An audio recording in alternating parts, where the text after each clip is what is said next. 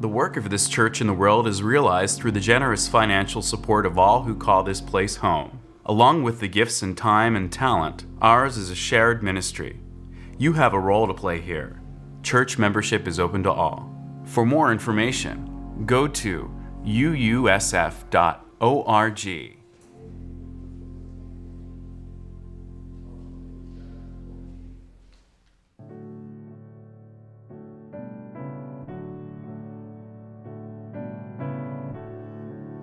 Your hands lie open in the long fresh grass.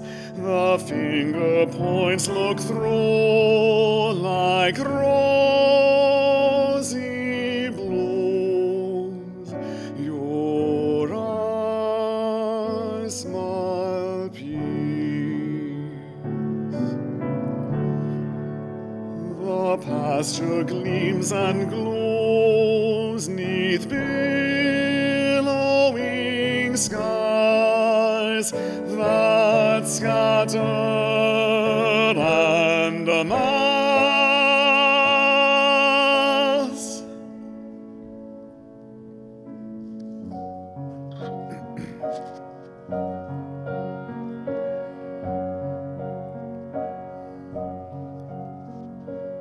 All round our nest, far as the eye can pass, our golden kingcup fields with silver edge, where the cow parsley skirts the hawthorn hedge. 'Tis visible silence, still as the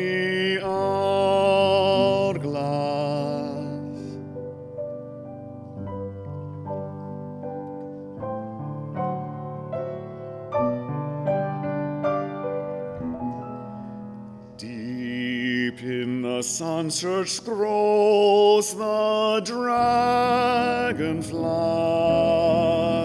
hangs like a blue thread loosened from the sky.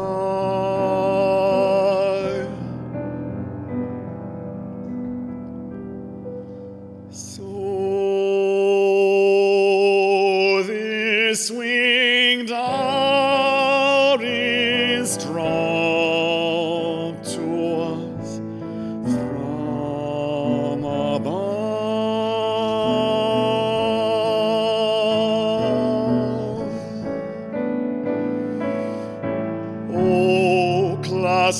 to our hearts for deathless Tao, this close companion inarticulate hour, when to fold silence was the soul.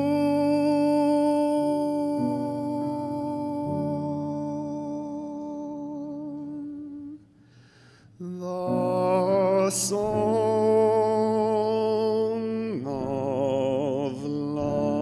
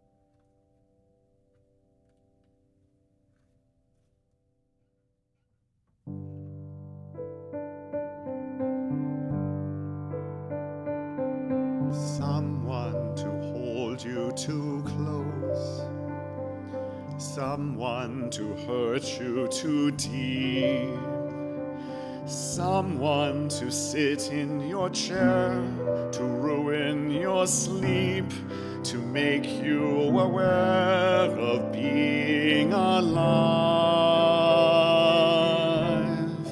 being alive, being alive. Someone you have to let in, someone whose feelings you spare, someone who, like it or not, will want you to share a little, a lot, is being alive, being alive.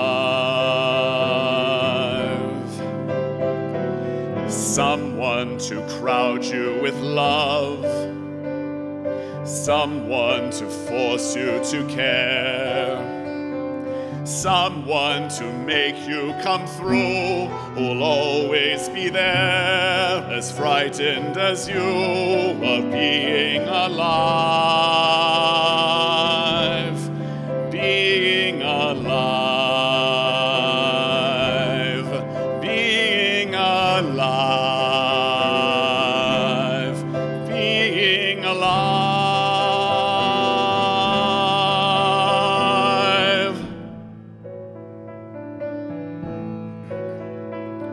Somebody need me too much, somebody know me too well, somebody pull me up short and put me through hell and give me support for being alive, make me alive, make me alive. Confused, mark me with praise, let me be used, vary my days, but alone is alone, not alive.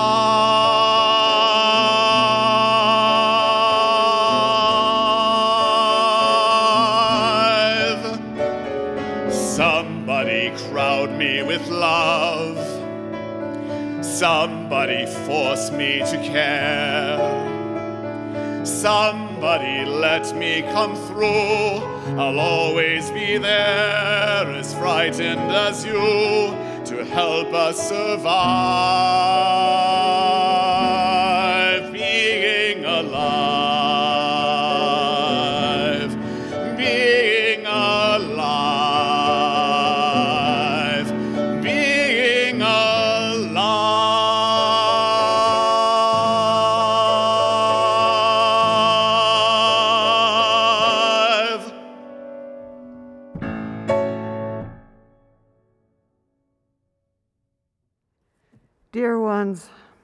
Before we get further into our service, I must announce to you the passing of longtime church member Ruth Cowan. She died after a brief illness. Ruth and her husband Bruce joined the church in March of 1963. Bruce preceded Ruth in death in 2011. They raised their three children in our religious education program here.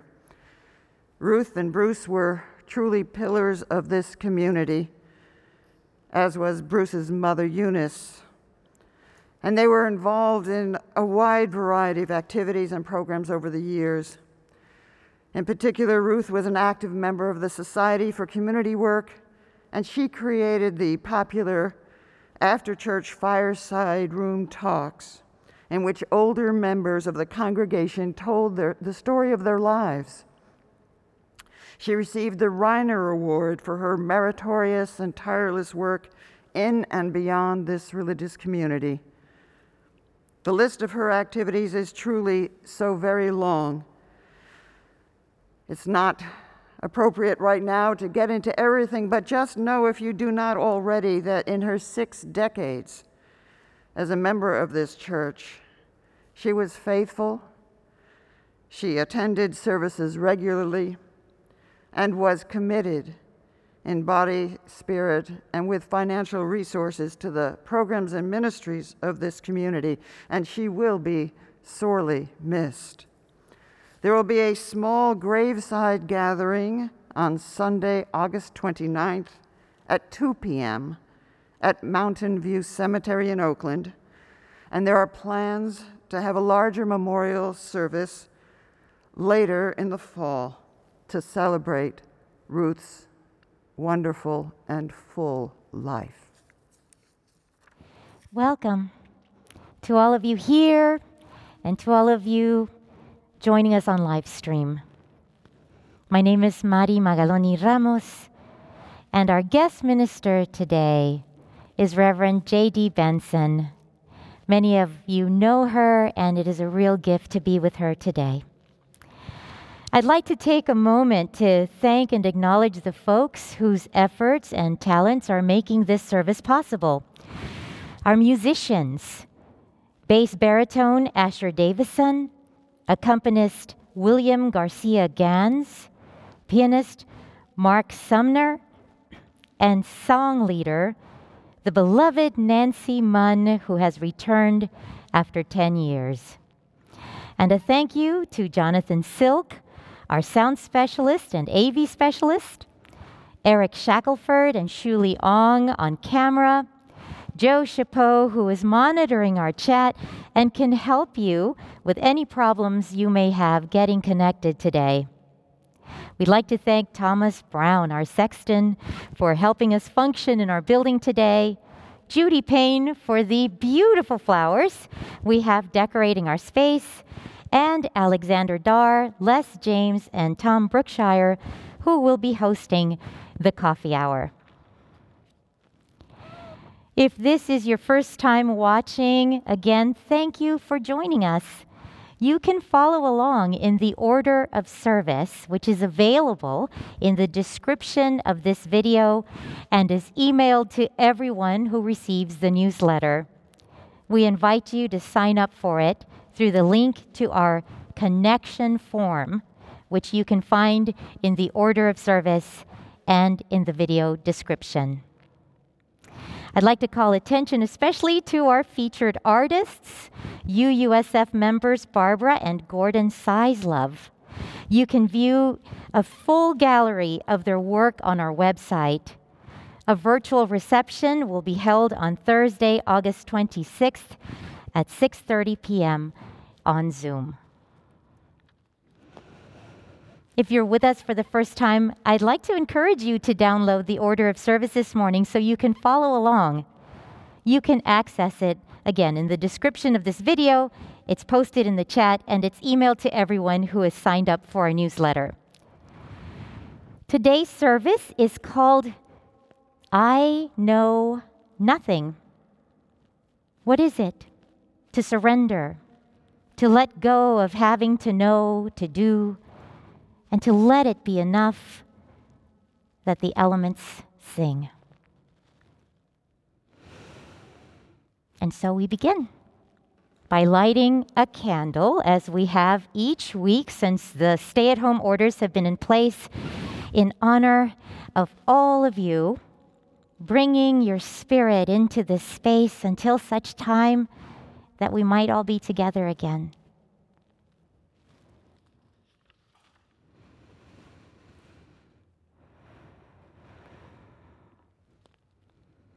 And now, from wherever you find yourself, let's sing our first hymn of the morning together. It's hymn number 30, Over My Head.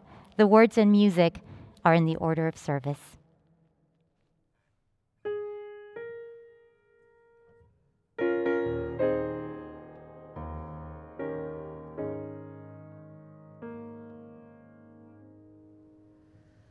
Over my head.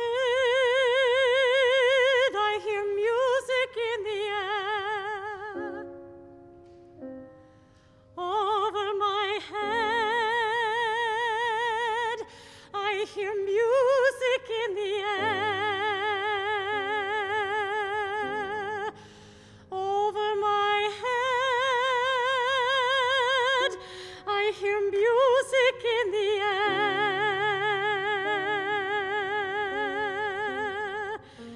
There must be a God somewhere. Over my head, I hear singing in the air.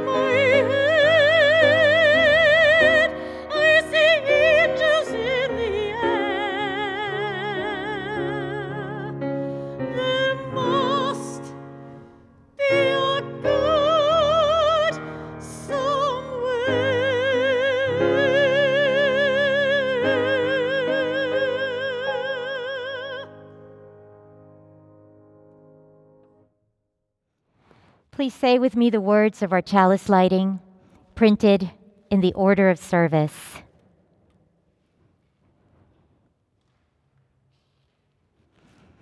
We light this chalice for the light of truth, the warmth of love, and the fire of commitment. We light this symbol of our faith as we gather together.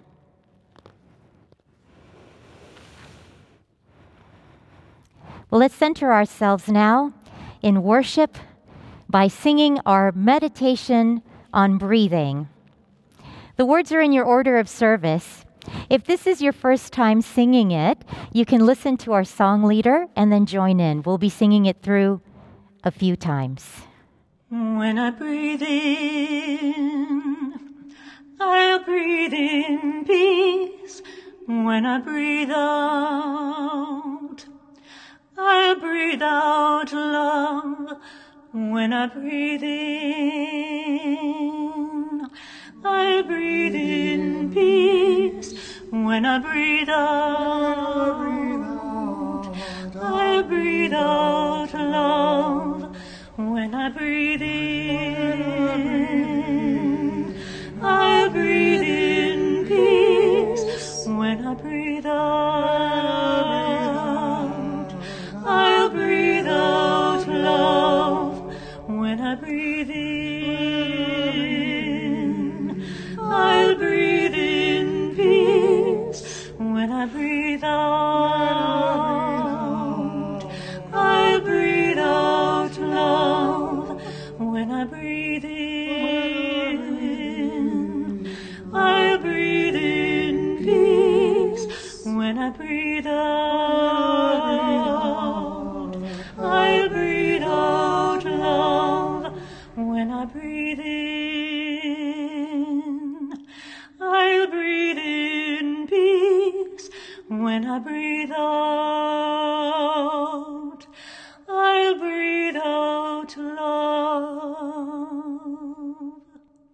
Please join me as we say our covenant and sing our doxology. The words of the covenant are printed in your order of service.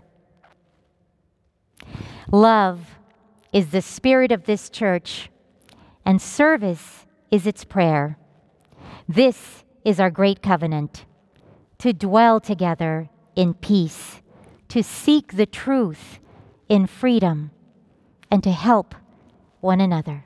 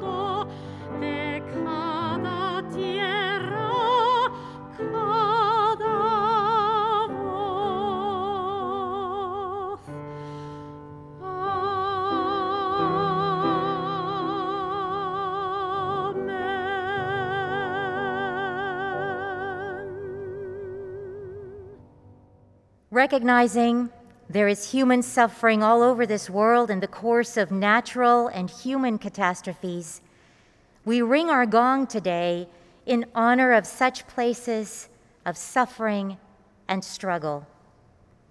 We ring our gong first, as we have since July of 2019, for those lives held and those lives lost in federal custody in our detention camps, for the mounting trauma to children separated from their families, for all the people held without charges in less than transparent or humane circumstances in this repeat of some of the most shameful chapters of our nation's and our world's history of xenophobia, racism, and greed. We ring the gong 7 times this week of days in which human dignity has been dismissed, and for our responsibility for that as citizens of this country. We also ring it for the people of Haiti, whose suffering, already amplified in the extreme by an earthquake, has been brutally exacerbated by weather, which is making it difficult to administer aid. We ring our gong additionally once for the losses this week of COVID-19. This last week, 67,408 people died of COVID-19 globally, 5,622 in the United States alone. We hold in our hearts all of these losses, each one of the people precious and worthy of health and safety. And we hold in gratitude all who are working around the world to produce and distribute vaccines and all other efforts to support greater health, survival, and immunity from the virus. So much to remember and hold. May we keep those we have named and their loved ones in our thoughts and in our prayers, and may we ease the tide of human suffering this coming week, howsoever we can.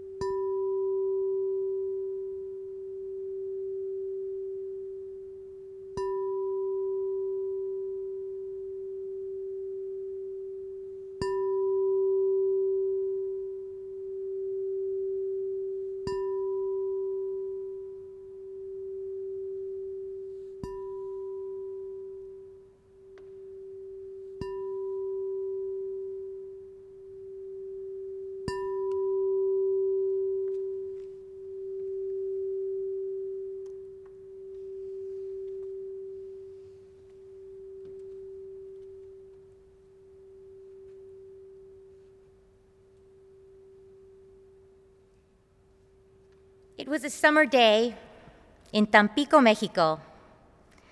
The sun was directly above and the sky was white hot. I remember walking between my two older brothers, Nacho, who must have been around 9 years old at the time, and Beto, who was around 7. They held hands with me easily, the way that siblings from large extended families do. We were serene and quiet as we made our way along a seemingly endless dirt path that had been worn into the low-lying scrub. I was about 4 years old, and at my young age, I didn't wonder where the path led or even why we were on it. I was in that unfledged season of life before school bells and expectations could impose their order, and my days unfolded as easily as dreams. As far as I was concerned, the rhythmic scraping of our child-sized footsteps on the dry path was as much a part of its unfolding as its presence was in animating our course. It was enough for me to walk hand in hand with my brothers and to take in the day. We'd been walking for a while when we saw a patch of wild sunflowers growing in an unruly cluster a short distance away. Their presence in the dry landscape seemed peculiar. Even from our vantage point, we could tell that they were taller than us by several feet, and their wild coarseness startled me. They were standing next to the path, giving off a weirdly pugnacious energy, almost as if they were a pack. My brothers must have felt the same unease that I did because they began to slow their pace. We would have had to veer off the track and work our way through the scruffy, sticker-covered terrain in order to avoid them, so we inched our way forward haltingly, like restive kittens. When we finally reached the sunflowers, the three of us froze in amazement. One sunflower towered above the rest. I remember her face. Yes, the sunflower's face. Her head, big and heavy as a cast iron pan, sat atop an abrasive gray-green stalk that was as thick as a small tree trunk. Her scraggly, flame-colored petals didn't reflect light so much as claim it. And her face, that amazing, terrible face. It was an otherworldly cluster of dull raised bumps and confusing holes with gnats buzzing and crawling in it, and there were no familiar features for my eyes to land on. It made me dizzy. I never imagined that something so dreadful could share my world. Yet there she was. We could feel the force of her substantial spirit. It's what had stopped us in our tracks. She loomed over us, and the giant sunflower made no effort to soften her countenance on account of our tender age. In her raw determination to prevail over the parched landscape, she had no time for us. All my brothers and I could do was stand there, eyes and mouths wide open, and witness her. Her ferocity hit me like a tempest. It slammed me with a profound sense of awe. The universe seemed to burst open, shattering the cocoon of my childhood, leaving me feeling untethered. And for the first time, I sensed I could be lost.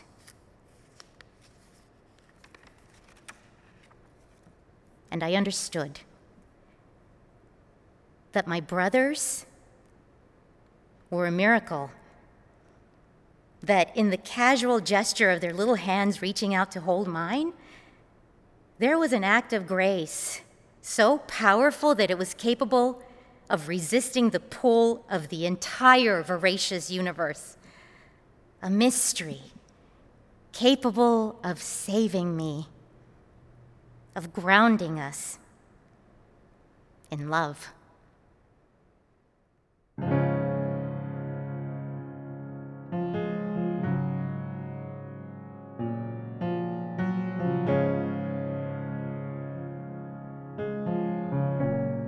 Spend all your time waiting for that second chance, for a break that would make it okay. There's always some reason to feel not good enough, and it's hard at the end of the day. I need some distraction, oh, beautiful release. Memories seep from my veins. Let me be empty, oh, weightless, and maybe I'll find some peace tonight.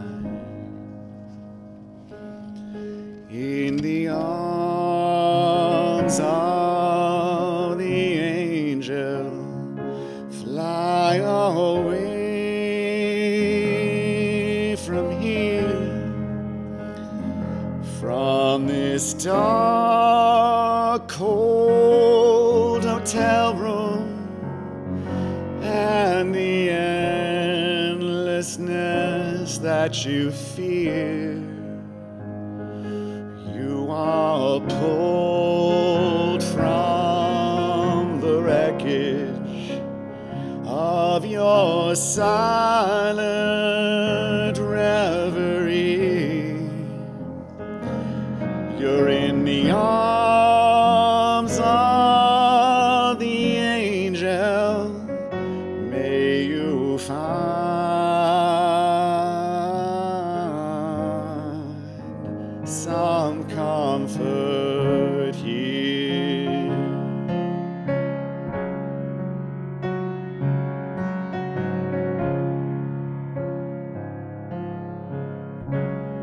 So tired of the straight line, oh, and everywhere you turn, there's vultures and thieves at your back.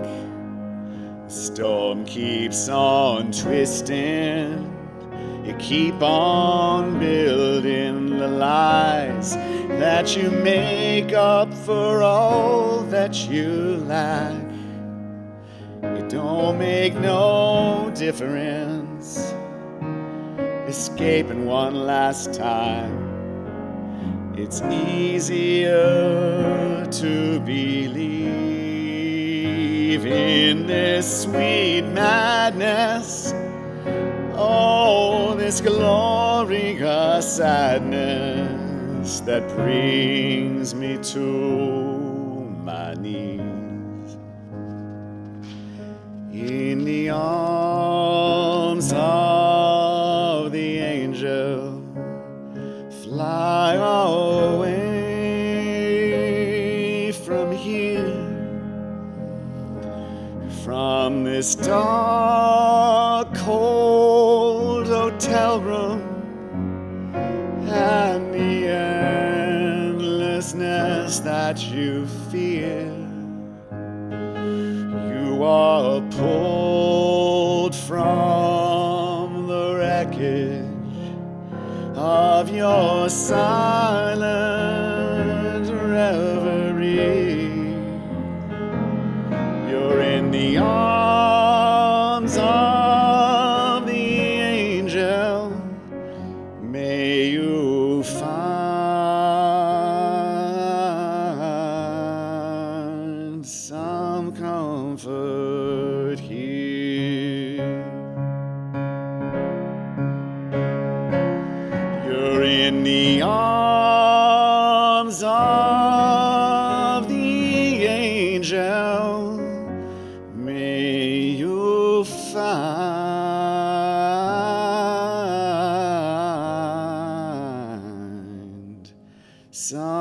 Comfort here.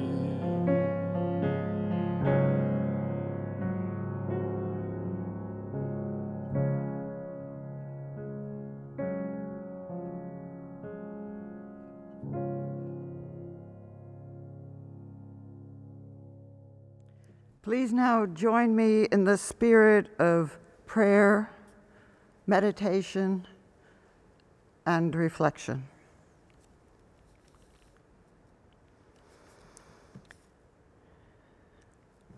Holy Oneness, we are grateful for our community of love and care. May we show compassion and care for the sick, the isolated. May we be grateful for what healing moments of peace in mind, body, and spirit that we do have and share among us. We pray for the people of countries torn by greed, ignorance, violence. We pray for the people of Afghanistan, who for more than 30 years have endured the ravages of war in which our country has participated covertly and in the past 20 years overtly. We pray for the people of Haiti to honor those who have died in the recent earthquake, and in particular we pray for the injured, the missing, and their loved ones still holding out hope. We pray for the world's children, at least half of whom are or soon will be negatively impacted by climate change. We pray for the world's leaders that they may open their minds and hearts and take the necessary action to prevent the worst of climate change now forecast to come. May we have the courage, the strength, the will to put all the resources necessary toward healing and not further destruction. May we feed the hungry, nourishing food. May we house the now homeless who seek housing with proper accommodation. May we not let our ideas of perfection keep us from doing the good. May we be willing and able to nourish, to be kind, to bring out the best in one another, and to forgive ourselves and each other. Help one another to rise up when we stumble, and we surely will. May we aim high with moral courage and humility as well. May we recognize our common humanity, and in that recognition, draw closer toward becoming a true, beloved community. May it be so. Let us now, wherever each we are, separate yet as one, take a moment for silent reflection.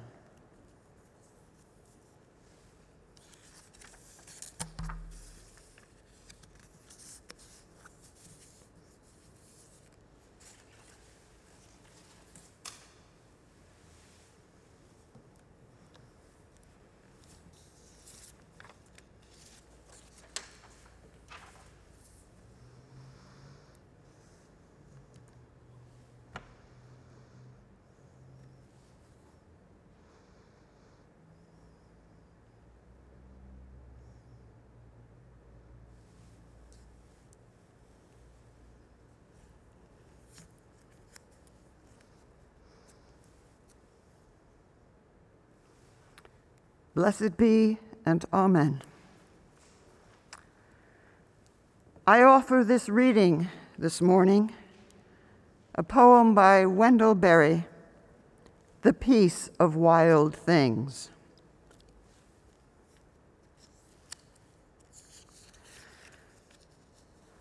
When despair for the world grows in me, and I wake in the night, at the least sound, in fear of what my life and my children's lives may be, I go and lie down where the wood drake rests in his beauty on the water, and the great heron feeds. I come into the peace of wild things who do not tax their lives with forethought of grief. I come into the presence of still water, and I feel above me the day-blind stars waiting for their light. For a time, I rest in the grace of the world and am free.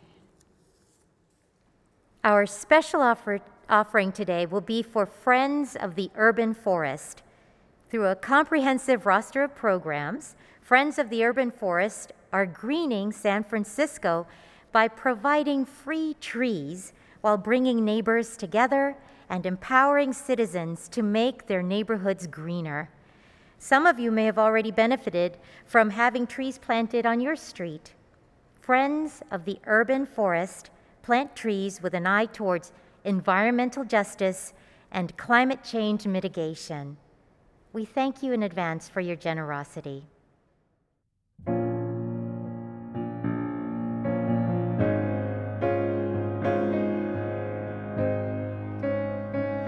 The birds, they sing at the break of day.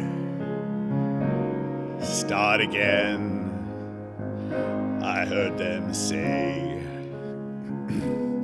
Don't dwell on what has passed away or what is yet to be. Yeah, the wars, they will be fought again. The holy dove, she will be caught again.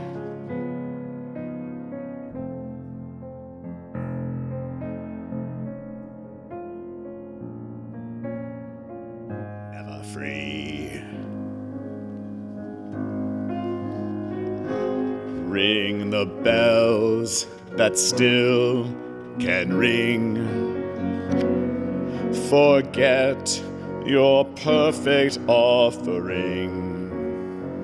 There is a crack in everything. That's how the light gets in.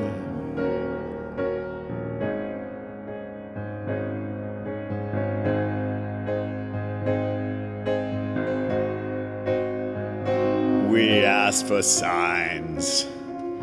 The signs were sent. The birth betrayed. The marriage spent. Yeah, the widowhood of every government. Signs for all to see. I can't run no more with that lawless crowd. While the killers in high places say their prayers out loud. But they've summoned up a thundercloud. They're gonna hear from me.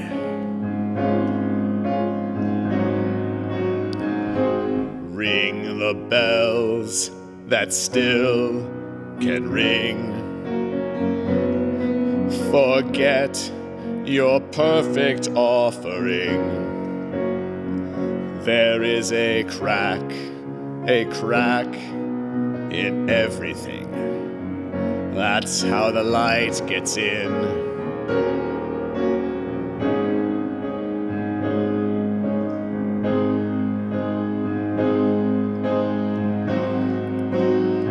You can add up the parts. You won't have the sum. You can strike up the march. There is no drum. Every heart to love will come. But like a refugee,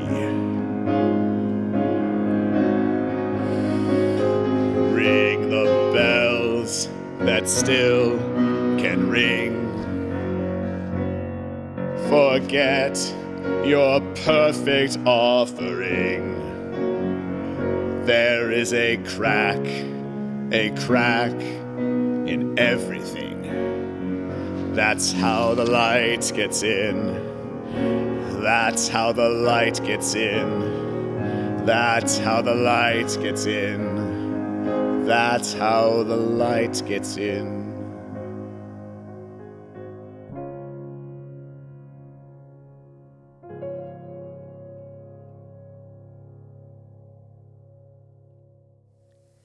I was never one to want to carry much equipment. In my 20s, I played softball, and I was okay with just a mitt and cleats.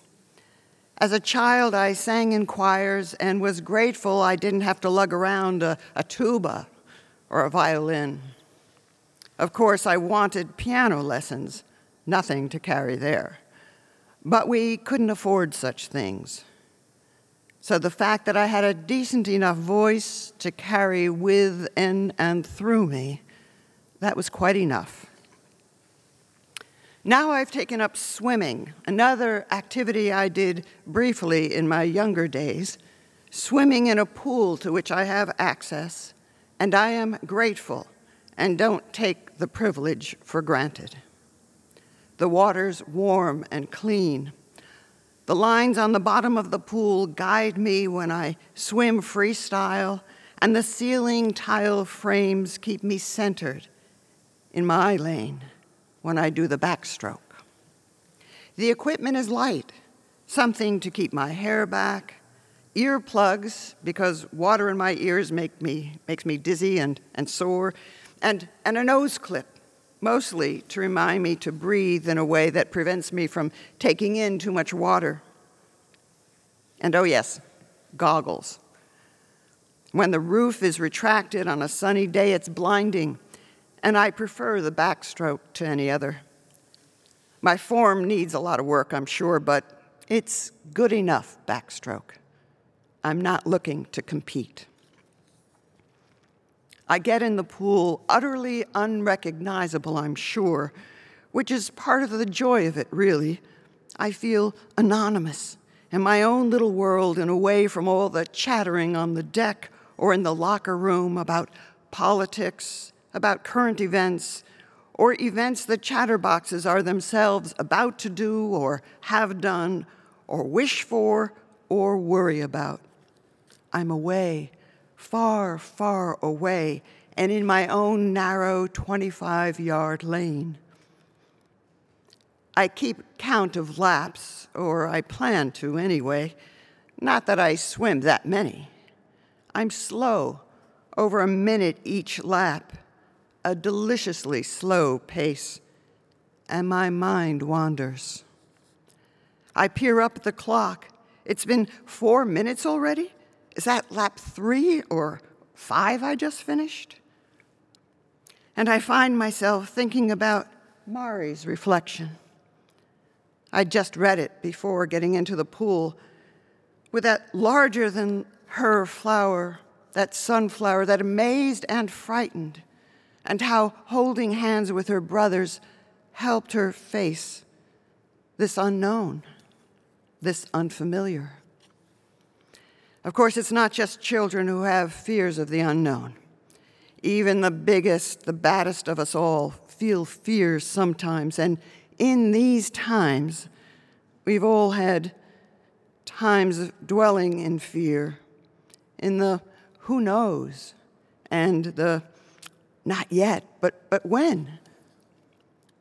In these times, it's a phrase that distinguishes now from other times. It suggests some context, a container, if you will, as if there is a cohesiveness about time and events. We are meaning seekers, after all, we human beings. And putting this time, these times, in a phrase like that settles everything in a neat little box, as if life itself can be put in a neat little box, like a photograph in a well-constructed frame. but we can't. What's going on at any time is neither neat nor comprehensible, not really. And for the most hardcore of us meaning makers, that's a scary thing. What in the world makes sense? So much arbitrariness, so much contradiction. Lap 7? But there's something about making that turn at the end of a lap that disrupts my meandering mind. I don't turn neatly, cleanly, most turns. I have to focus so I don't clonk my head on the wall or turn too far to one side or the other of my lane and disturb the person in the next lane over. I love the peaceful glide once I do get turned around, and I fall into reverie. When I was in Yellowstone this summer, I sat on a bench while my intrepid Mary took the long walk down a rocky path to see a waterfall. Walking all that way down would have meant walking all that way up. And I wasn't up to it just then and preferred to sit and look across the gorge at a tremendous cliff, massive, textured with crevices and outcroppings, where I imagined there might be an occasional bird's nest, little critters and lichen making their way in those vertical spaces in the stone, those cracks. They look like color variations, like dividing lines, but they are cracks in the otherwise solid stone formed how many thousands of years ago? There must be something in the character of the rock and the power of the winds and rain over the years. In some of those cracks, there's a gap, no doubt, where light comes through, and slight pockets, too, where soil fills in, and wildflower seeds plant themselves, where flowers and things we call weeds grow. There are trees atop the cliff, hundreds in my viewing, I guess, maybe thousands behind those, a carpet of pine, and I don't know what other kinds of trees. I only see rough forms and a deep green. Trees, they nurture one another by their roots. These trees, they give shade and homes to harmless lizards, and in ways they cannot protect themselves from. They host beetles that cause them harm. I hear the rapids below and the birds making music overhead, contrasting, contrapuntal, and I tap on the bench to add my improvisational layer, a thin thread that I imagine only I can hear so as not to disturb, and I feel very fortunate to be there in these times. My mental stress seeps out. I don't know much of anything about what I'm looking at, hearing, or smelling, sensing in any way, and it just doesn't matter. I'm blessed to be in even an ancillary role at best of this particular wild. Am I now a part of the wild, I wonder, tapping along as I am? What lap am I in now? At least I remember that going out from the locker room side is going to be an odd number lap, and coming back toward it an even. Is it 17? And then I think again about Mari's reflection as I raise one arm up and over and through the water and then the next, fluttering my legs, glad to be working on making them strong again.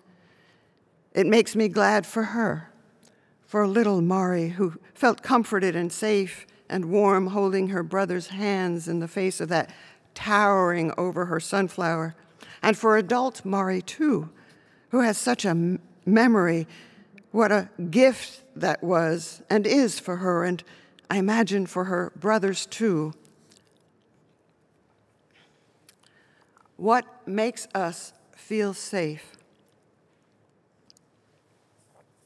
What helps us through our fears, little and large? We don't all have loving brothers, loving others.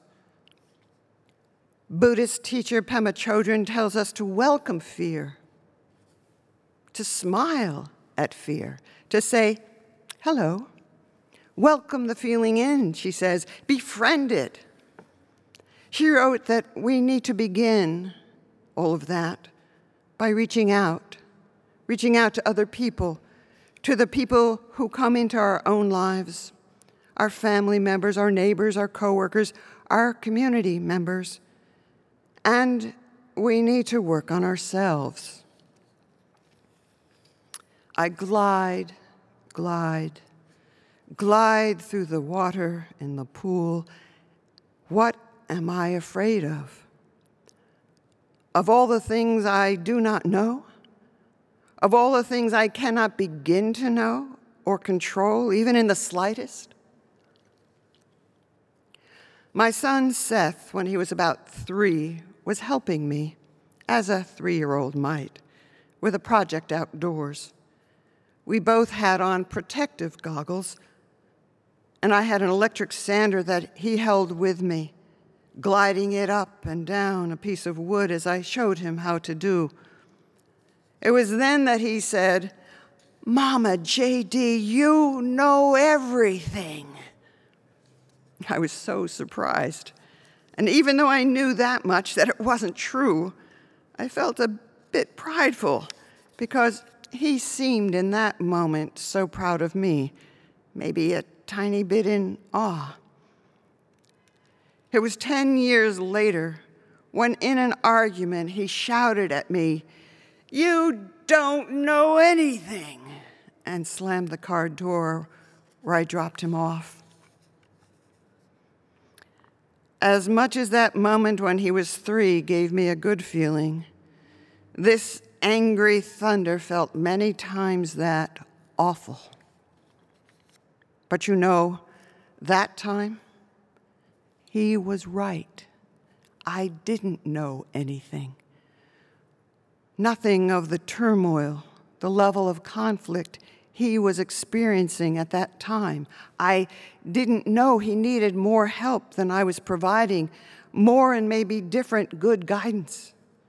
I wrote it off, thought of it as, well, teenage hormones doing their thing. I hadn't a clue. In time, my fears grew. Through his teen years, some well-founded fears about what he might be going through, what I might be able to do better to support him, and I questioned if I even could.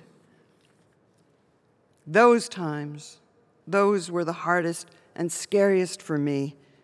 Are there parents listening today? Do you relate? I was afraid of my helplessness to make everything all right for him. You can know that you cannot make everything all right for your child, but you can still fret, wish that you could. Our children do not belong to us. We know that. They belong to themselves. And once they reach a certain age, they are our advisees at best, not our wards. 23 laps, or is it 21 or 25? You know, in the water you can cry for whatever reason, and no one sees. No one else knows. And when I do, my goggles get so I can't see clearly, and so I stop along the pool wall long enough to at least shake out the goggles and place them back on and continue. COVID-19 has brought with it to many, if not all of us, a fear not experienced otherwise in our lifetimes. Unlike the AIDS pandemic and HIV, the virus associated with it that is transmitted by blood, COVID-19 is airborne. When my beloved, and many of you know her, Mary Gans, when she started saying last spring, "When will I get to see my grandchildren again? Or will I? When will I be able to hug them again?" I don't know about you, but I had been caught up for a time with a sort of fatalism about COVID, that maybe it was not a question of if, but when. But hearing my Mary's pain about our grandchildren, that was a turning point. We had a way to travel that was as safe as there is, a van, self-contained, a privilege to be sure, and one that, frankly, I was quite ready to take advantage of.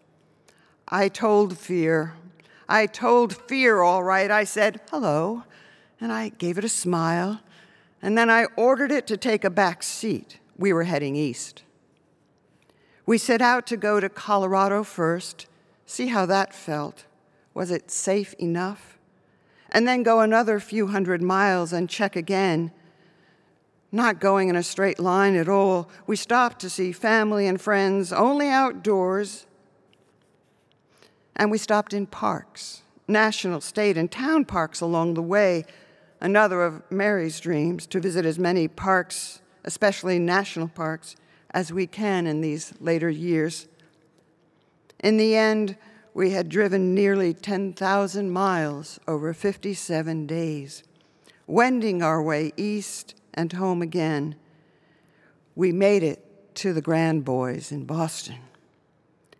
And it felt a little like, if not having truly befriended fear, at least letting it travel with me, but not boss me. Not all the time, anyway. It's easier, I think, to go into fight mode for family. Is that true for you? When I do know how they suffer, that is. It's easier than to face my own deepest fears. 24 laps in 30 minutes, just keep going. No point to it. None grander than to just keep going. I know that when I get out and into the locker room, I'll hear more about politics and news of the day. When I get home, I'll open my computer and the news bulletins will pop up. Another wave of COVID pandemic across the globe, 20 years in Afghanistan, and the death and destruction that we've been a part of. A hurricane in Haiti with horrifying impact. Conflict over masks in the schools, the California recall insanity, a rise in temperatures, 1,300,000 acres burned so far this season in California alone. And if I click on the link, I can learn more. It's not a sign of especially good character, I believe, to make oneself read all the articles, watch all the news broadcasts, and do without balance, without taking time to shut it all off and create healing space for oneself. It's not a sign of disinterest or selfishness to take care of one's mental health, one's emotional life, one's physical needs, health and well-being. I can click on that info link later, and maybe I will, maybe, but for now, lap 30-something. Join us in singing hymn 184. Be ye lamps unto yourselves, we will sing it 3 times through.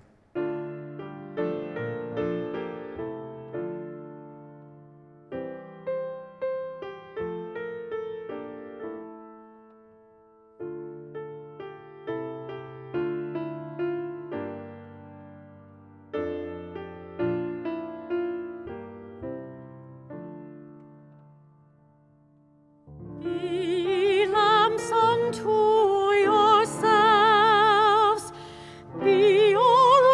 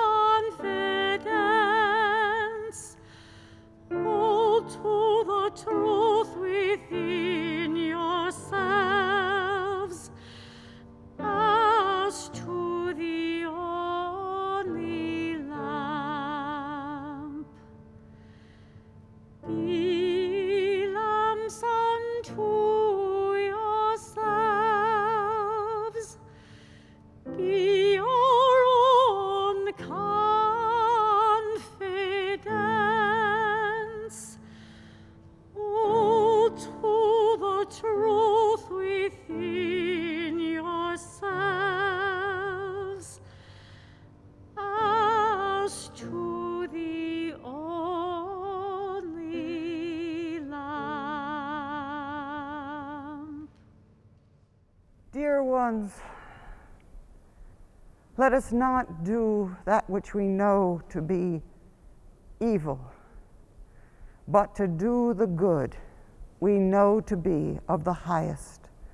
Let us help one another to do that good, near and far apart as we are, and may we be in good health and care for ourselves as we care for the world.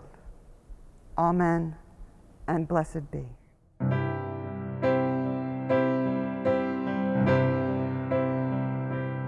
I hope that the world stops raining, stops turning its back on the young. See, nobody here is blameless. I hope that we can fix all that we've done. I really hope Martin can't see this. I hope that we still have a dream. I'm hoping that change isn't hopeless. I'm hoping to start it with me. I just hope I'm not the only one. Yeah, I just hope I'm not the only one. I hope we start seeing forever instead of what we can gain in a day. I hope we start seeing each other, 'cause don't we all bleed the same? I really hope someone can hear me, that a child doesn't bear the weight of a gun. Hope I've found a voice within me to scream at the top of my lungs. I just hope I'm not the only one. Yeah, I just hope I'm not the only one. Louder, I cannot hear you. How can things be better left unsaid? Call me a dreamer. But it seems that dreams are all that we've got left. Ooh, I hope we still have a heartbeat. I hope we don't turn to stone. At night when you turn the lights off, I hope you don't cry alone. I hope we start taking for granted all of the land and all of the sea. I'm taking a chance on loving. I hope that you'll take it with me. I just hope we're not the only ones. Oh, I just hope we're not the only ones. I just hope we're not the only ones.